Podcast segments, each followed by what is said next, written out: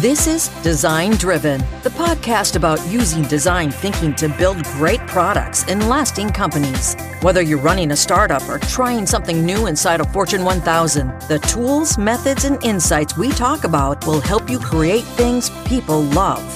And now, your host, Jay Cornelius.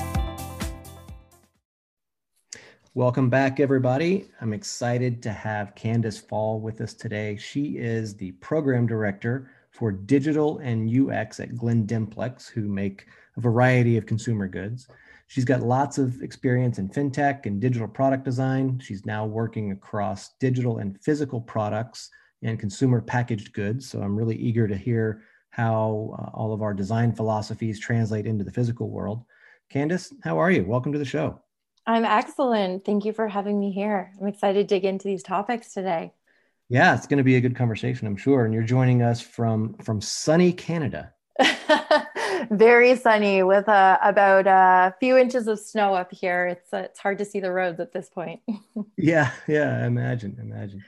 Well, um, as I said, you know, you're now working across digital and physical products, mm-hmm. and I'm, I'm curious given your experience with with all the digital product design and, and, kind of all the trends that we see these days with design systems and kind of standardization of interfaces and the attention that we're paying to those level of detail um, what are you seeing in in your daily work? What's what's happening in your world?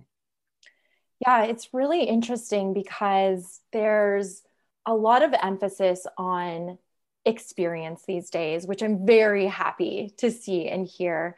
Um, but the key parts about it is that I really feel like over the past sort of decade or two, this influx in understanding users' experience and designing for consumer needs and their behaviors has really been brought forward in more digital related industries.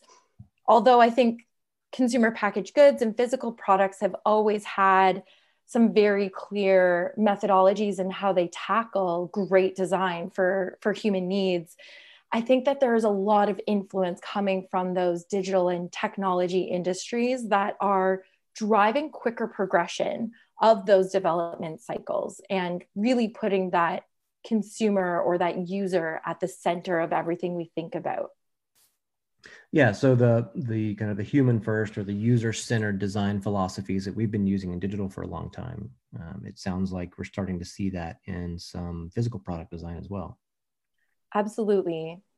I think when we look at designing, especially in technology, but absolutely in some industries, you know, my industry, especially for, you know, heating and home products, there's a big emphasis on the engineering aspect of it. So, whether you're a computer engineer of some sort or you're a uh, mechanical or electrical engineer, whatever you may be, there's a lot that goes into the consideration. But now it's not just about one subject matter expertise that's focused on designing a product, it's bringing in the collaboration of so many different subject matter experts.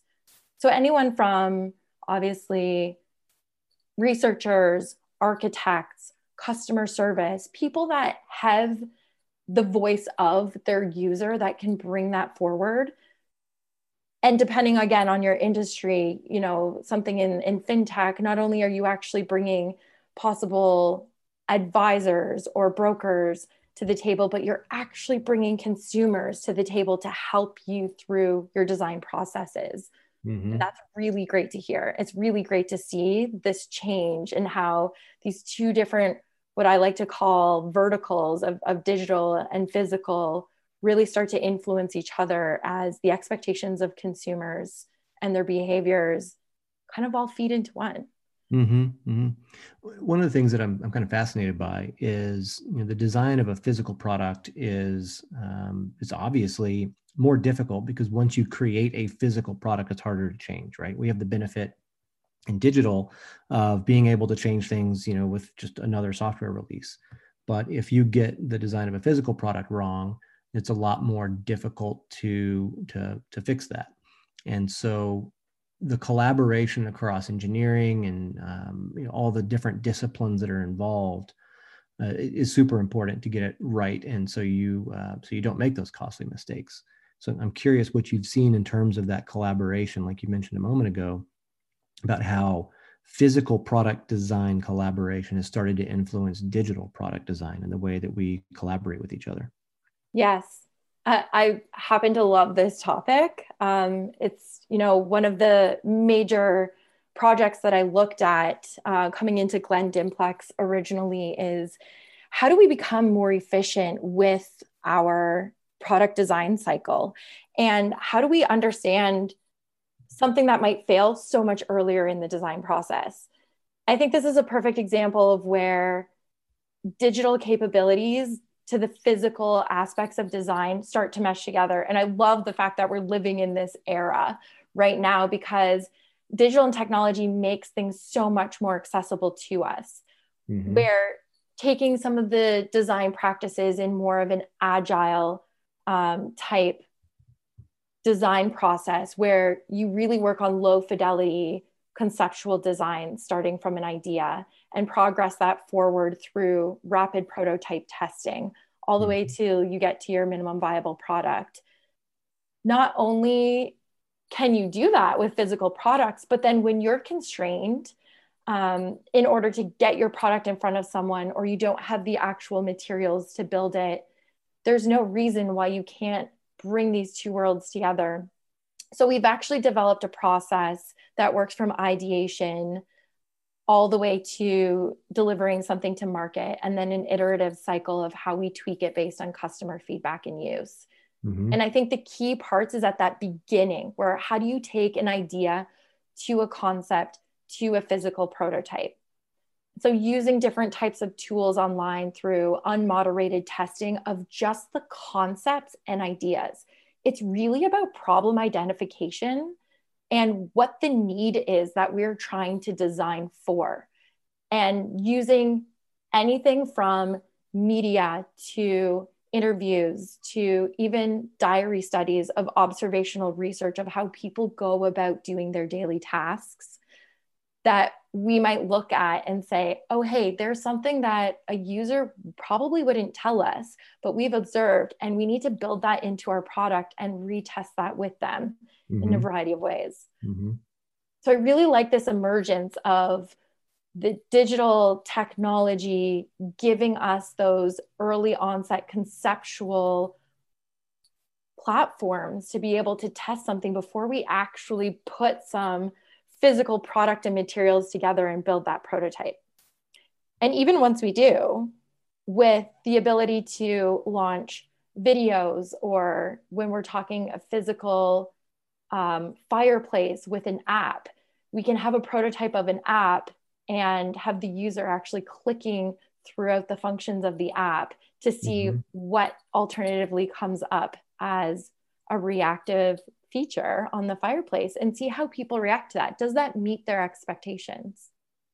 Right. Right. And so that's a, you know, probably depending on the difficulty of the task or the complexity of the application, like that could be a lengthy process. And it's definitely a, a very detailed process. How do you keep that efficient? Like, how do you like use that again and again so your teams can continue to work efficiently? Uh, it's an excellent question because I think, regardless of where you sit in an organization, you're always looking for repeatable processes and you're looking for things that you can scale with too as your business grows, as your consumer demands grow, etc.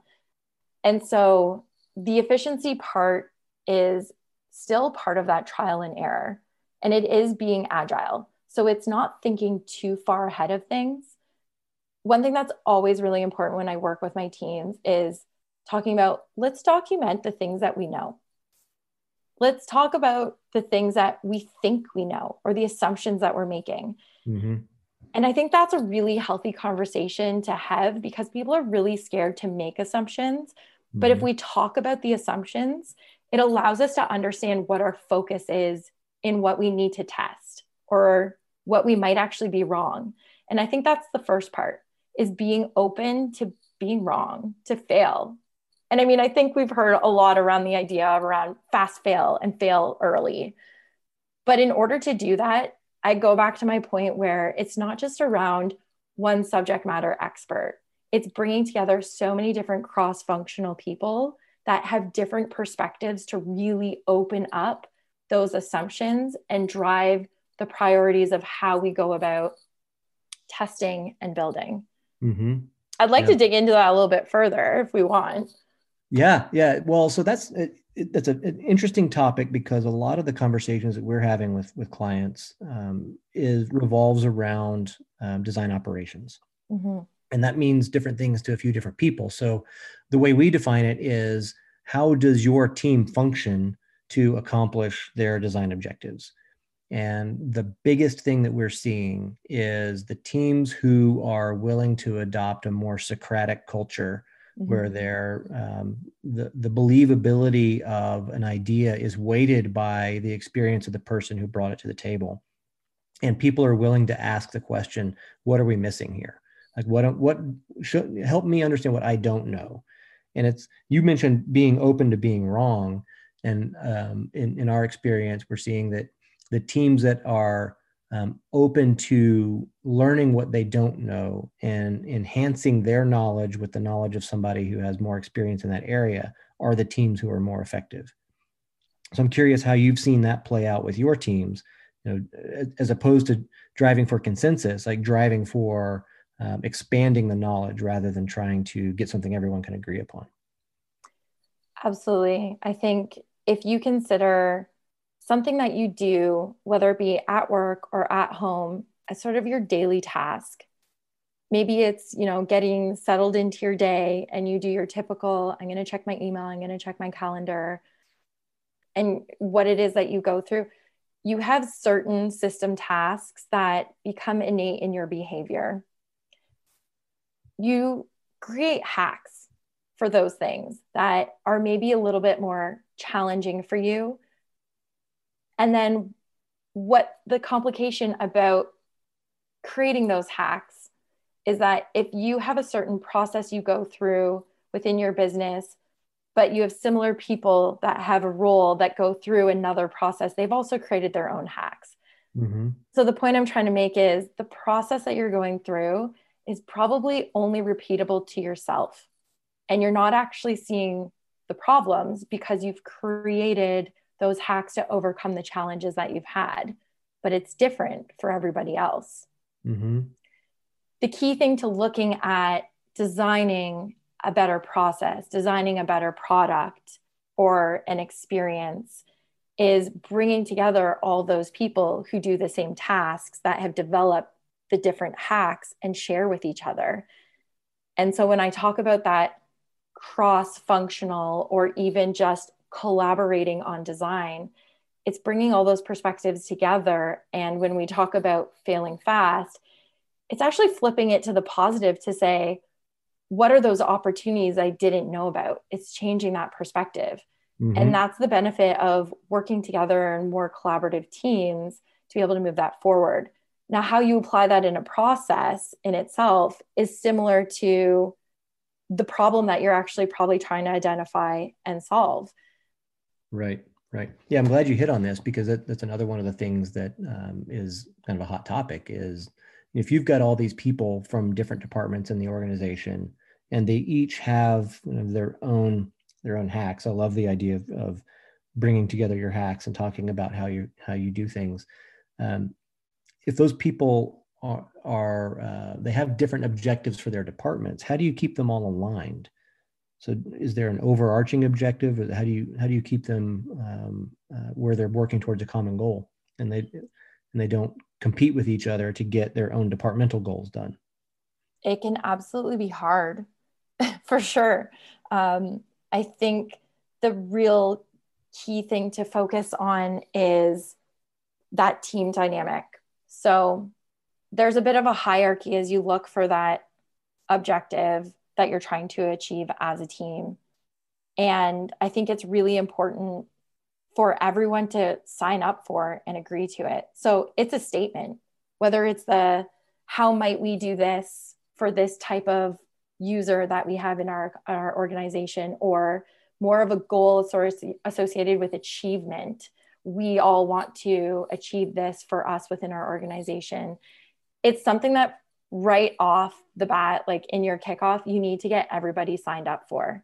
we call those almost like building your triple A class partners because whatever you're building over there in engineering and you're building over there in customer service and what your objectives are, I want to help you achieve that goal. And I want you to help me achieve that goal. And I think that's the second level. It's everybody wants to know the what's in it for me. Mm-hmm. Whether it's a personal agenda for achievement or career development, um, or to say that I've built this thing and I've got that under my belt, or to make myself look good in front of my boss or my peers but it's learning about what everyone else's objective is. And that's no different than trying to build for a user. It's about the empathy. So, working within your teams, trying to focus on what that overarching goal is for the organization, you want to build the empathy for each other in order to achieve that. So is, is, there an activity that you've seen to be effective to do that? Is that something that happens in the kickoff meeting? Like, how do you like i guess like in a practical way like how do you do that? Yeah so it's interesting because when you look at design systems and processes let's start with the process. Um, i'm a huge advocate of IDEO's um, five step design thinking process, and it mm-hmm. starts with building empathy. And part of building empathy is obviously in, in terms of like how your product lifecycle design goes that's one thing but you have to go through um, building with your team to start and so when you go into a kickoff process um, sometimes it's not something that you can do very quickly and i think it's really important to be able to spend the time focused on the people as much as you're focused on the project and the objective. So it's a matter of bringing familiarity to each other. I work in a lot of teams across the globe that have never met each other. And I'm talking not met each other in person, but not even met each other via a screen interface like an email. And so if I don't know who you are or what you want, then I'm probably going to operate on this project in a bit more of a silo. So the mm-hmm. process I typically take in a in a kickoff meeting is to be a little bit silly. You know, bring something in that can be like a common ground for people to share that's completely off topic. I did a kickoff recently where I had everyone share their favorite type of pizza and toppings on a pizza. And the way we ended up rounding it out as a team in the end is I ended up sending pizza out to everybody around the globe and we had a pizza celebration lunch all together on a Zoom call. And the cool thing about that is when you have those different checkpoints, knowing what people are working for and knowing what delights people, when you're asking them to pull like a 16 or 18 hour day in order to meet a timeline on a project, we're doing it together. And you're sharing in those very specific needs where if I know you can't get something done because, hey, your kids have been like learning at home and you've got to feed them and you're just exhausted, we're going to take the burden from you and we're going to continue to run with it because we're mm-hmm. all in this together. Yeah. So, w- would you say that you have to build empathy in the team amongst all the different team members before you can even begin building empathy for the customer and the, and the problem you're trying to solve? Absolutely and I go back to that question that you asked around, you know, like what is your your process for for a kickoff or how, how would you do that? It's going around the table and just giving people space and time to share so that you can build that empathy. It's asking them, why are you here? Like why why do you want to work on this project? What are you interested in? And what you start to learn quite quickly is people start to share pain points pain mm-hmm. points, whether it's based on a product they know or how they go about developing a product, so the process itself, or maybe they have interactions with your actual end users or consumers that they can bring those things forward. So once you've got that empathy with the team, um, and you understand like your customer service person who's like really you know feeling pain because they can't help a customer solve something and you've got an engineer who is just really fixated on like finding the the most elegant solution to some technical challenge and so on mm-hmm. once you've established that and you've got the empathy the inter-team empathy if you will and then you're able to get that team functioning how do you ensure that that team continues to function efficiently as they're solving different types of, of product design challenges mm-hmm. it's giving everyone equal opportunity to do similar things at every stage of the process so an example could be if engineering is moving through some of their challenges although you might you might think okay if i'm if i'm looking at this code or i'm looking at you know this physical product and i'm trying to figure out you know how to get the right type of heat output from here with the type of power that i'm i'm putting into it um it, it comes down to those perspectives and it comes mm-hmm. down to also asking others to be part of solving the problem and creating the solution mm-hmm. and, and the dynamics in a team are no different than i think like your user base too. What's interesting the, the theme that i'm hearing of all out of this is that you know team efficiency and good problem solving are much more of a, of a cultural emotional um, challenge than a technical challenge. Like we could install processes all day but if the team doesn't work together then you're never going to achieve that efficiency and the and kind of the elegance and solution design that we're all looking for. I agree with that statement. I think everything really breaks down to people, processes, and tools. And it starts with people. If you don't have the people, there's no way to kick off a process mm-hmm. and design a process. And in order to do a process, you need to have a tool, but you need the people to use the tool. So right. I like to think that let's start with the people. And sometimes you don't have the right people. You know, I'm talking about building these like double A or triple A class partners as part of your team so that you're supporting each other. You're all focused on a common objective or goal together. But there's also such thing as that Z. You could have a Z partner and they're really not a partner. They're a detractor. Mm-hmm. And as a team, you need to call those people out and talk about why are you not on board with this why are you detracting away from the objective from the goal from be, from working together and sometimes it's a hard thing but you have to just exit the z from your team they're just right. not the right fit regardless right. of circumstances and, and, for the Americans listening, Z being Z, the opposite end of the spectrum. Yes. From your A. know your audience, right? uh, that's one of I, I, love talking with with my Canadian friends. Just those those subtle little differences in language. It, it's fantastic. Yeah, yeah, So back back to your point is you know you might have somebody on the team who's just not a fit for whatever reason. It doesn't mean that they're a, a bad person. It just means that they're not a fit for that team and that challenge and identifying that is critical to making sure that the rest of the team can continue to function. Yes. And when we talk about designing for efficiency, it is about systems and processes. But as we're getting into, it is a lot about the people because yeah. inefficiency comes from the detractors, comes from the people who aren't pulling their weight or who don't really care or haven't explicitly outlined the what's in it for me. Like, why are you part of this project? Mm-hmm. And so I think working in more of those agile, collaborative, daily connection, open communication um, ways, it allows you to identify things early. So if it's, hey, this person has kind of been letting us down, it gives you an opportunity to tackle the problem right away. And again, it's no different than designing a product and failing fast, learning quickly, being able to pivot and go. You might say, there's something going on beneath the surface that this isn't efficiency for the team or our process. So we need to rejig the people. Right. Yeah. So by going through those those exercises and, and the, you know, the process of building empathy with the team, it helps you find who those people are that might not be a fit for that project and identify them so that the rest of the team can continue to function efficiently. Yeah.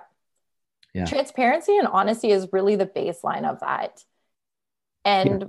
when I talk about repeatability too, is if you're able to take a team, bring them together, collaborate cross functionally, and build your understanding in developing that empathy just to start, that is your beginning of being able to repeat that across so many other types of projects that you can spin up multiple things going on within a business of cross functional cross functional people. So it's not that waterfall linear line anymore of just siloed approaches. It's it's really that collaboration bringing it all together and having that human understanding. Right right? So it's uh it's a friday as we're recording this so it's kind of a, a appropriate way to, to position the question. So for someone who's listening and they're thinking about um, going back to their team and what they're going to do monday morning what would you advise that someone who has a team that's maybe not operating as effectively and efficiently as they could what would you do monday morning to help get them back on track? I'd start a conversation by bringing everyone together that's on your team or on your on your project team and have a bit of like a show and tell. Check in. How are things going?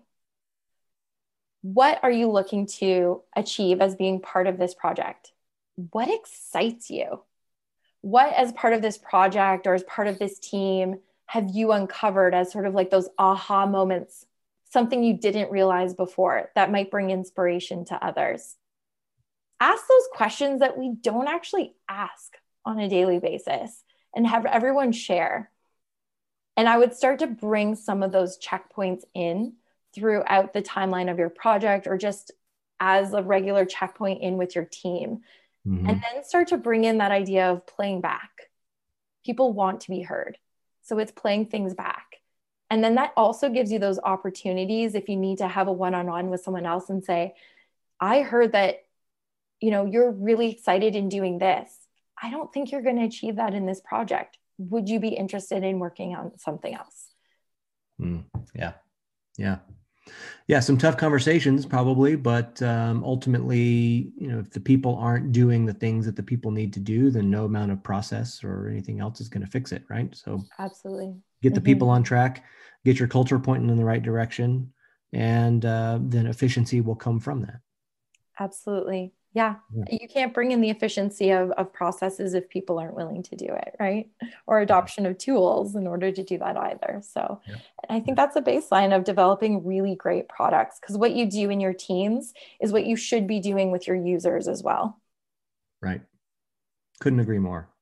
Well, I think that's a, a, great place to wrap up, and we're, since we're almost out of time, um, Candace, thank you so much. This has been uh, a great conversation. Um, even even though it was not exactly the the answer that I think some people might be looking for, people are looking for like a a quick you know push button solution to things. Um, I believe you're 100% correct that getting the team aligned and, and working together as a as a unit is far more important than any kind of um, you know agile or, or any other process you can install. Absolutely. Great. Well, so if someone wants to reach out and um, and chat with you about this, or um, uh, follow you on the socials, or or whatever, what's the best way to get in touch? I am a huge LinkedIn user, so I'm on there every single day, multiple times a day, and it's the really basis of my networking. So please reach out to me on LinkedIn, and I'm happy to connect and chat about anything further. Awesome, and we'll post a link to your profile in the show notes. Uh, so everyone can reach out and um, follow Candace, follow what she's working on. Um, you know, again, appreciate the conversation, super insightful, and um, thanks for being on the show. Thanks, Jay. Really enjoyed today. That's it for today. Design Driven is brought to you by Nine Labs, guiding innovators and product teams through executing their vision. Find out how they can help improve your digital products at ninelabs.com. Have comments, questions, or an idea you'd like us to cover? Point your browser to designdriven.biz and click Contact Us at the top of your screen. We'd love to hear from you. Tell your friends and colleagues about the Design Driven Pod. Post on Facebook, Twitter, LinkedIn, or send them an email and tell them to go to designdriven.biz or wherever they find their podcasts. Until next time, remember what Thomas Watson, founder of IBM, said good design is good business.